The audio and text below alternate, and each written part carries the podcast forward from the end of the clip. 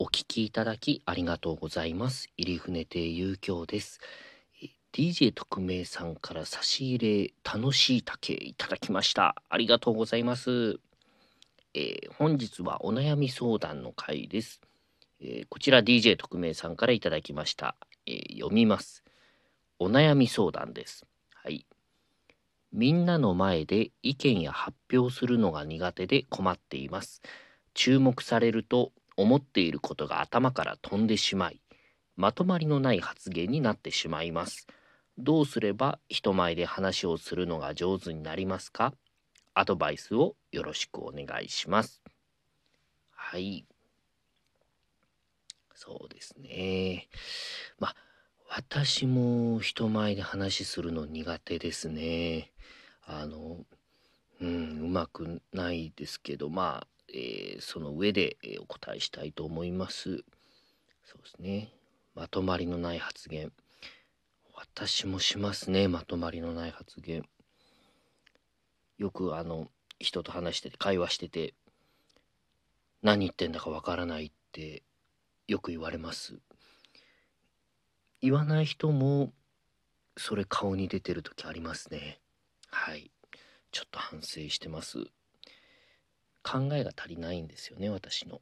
えーで、この方の場合はまたちょっと違いますもんね。思っていることが飛んでしまう。だから緊張をされるんじゃないかと思うんですけれど、えーこれ、あの、本当に答えますね、真剣に。あのもし、メガネをされている方だったら、メガネを外すっていうのは結構有効じゃないかと思います。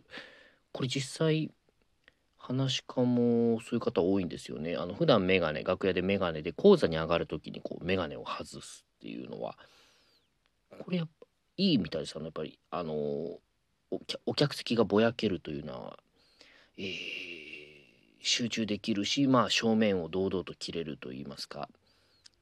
私あの、えーよく見える方なんですよ。裸眼なんですけど、視力が2.0まではいかないですけど、あの、1.5以上あるので、まあ、あの、最近健康診断も行ってないですけど、えーその前、以前測った時は。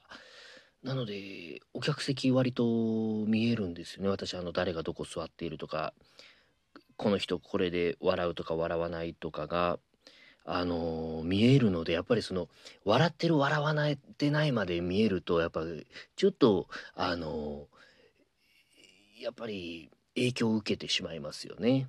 はい。よかったとか、ああ、これ好きじゃないかとかいろいろ思っちゃうので、だから、その、見えない方が強いと思うんですよ。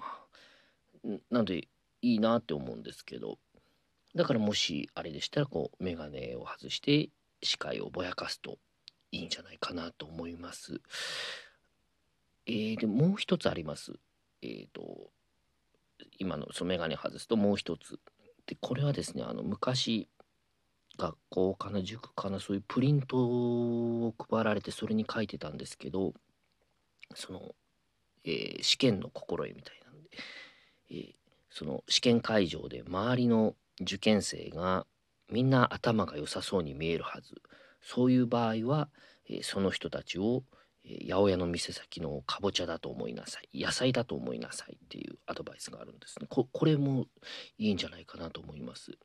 これ、そうですね。ただまあ、うーん、これ難しいですよね。あの、これ、まあ実際いいアドバイスだと思って僕もそうやってた、やったことあるんですけど、この人、かぼちゃかな、じゃがいもかなとか、人参かなとか、そっち行っちゃいますよ。玉ねぎとか、そういう、何の野菜に似てるかに行くと、やっぱりちょっと、思っていることが頭から飛んでしまう、まあ、まとまりのない発言になっちゃう恐れがありますよね。だから、今日、今日はありがとうございますとかを、今日野菜はありがとうございますってこう、間違っちゃったりとかするかもしれないので、で、さらに応用して僕今あの、えー暇なのであの映画よく見てるんですけどあのバイオハザードを、えー3まで見ました。で思ったのがそのまあ、えーそのみんなのことを、まあ、発表する目の前のみんなのことをゾンビだと思えばいいかもしれませんね。あのやっぱりバイオハザードの映画見てて思ったのが本当にもうゾンビになった途端めちゃくちゃするんですよね。主人公とかアリスとかそういう軍隊アンブレラ社の人。もめちゃくちゃですよ。もう人だったのゾンビになった途端もうダイナマイトで吹っ飛ばすしもうナタで切り刻むもう撃ちまくるし。めちゃくちゃだからそれはそのゾンビだと思えばできるんですよね。そうだからそのゾンビの前で意見するゾンビの前で発表していると思えばかなり、えーまとまった発言ができるんじゃないかと思います。えー以上でよろしいでしょうか。えー楽しい楽しいじゃない、えー少しでも、えー暮らしが良くなるといいなと祈っております。えーもし、えーお悩み相談とある方いらっしゃいましたら私のようなものでよければできる限りの範囲でお答えしたいと思います。えー質問等もお待ちしております。お聞きいただきありがとうございました。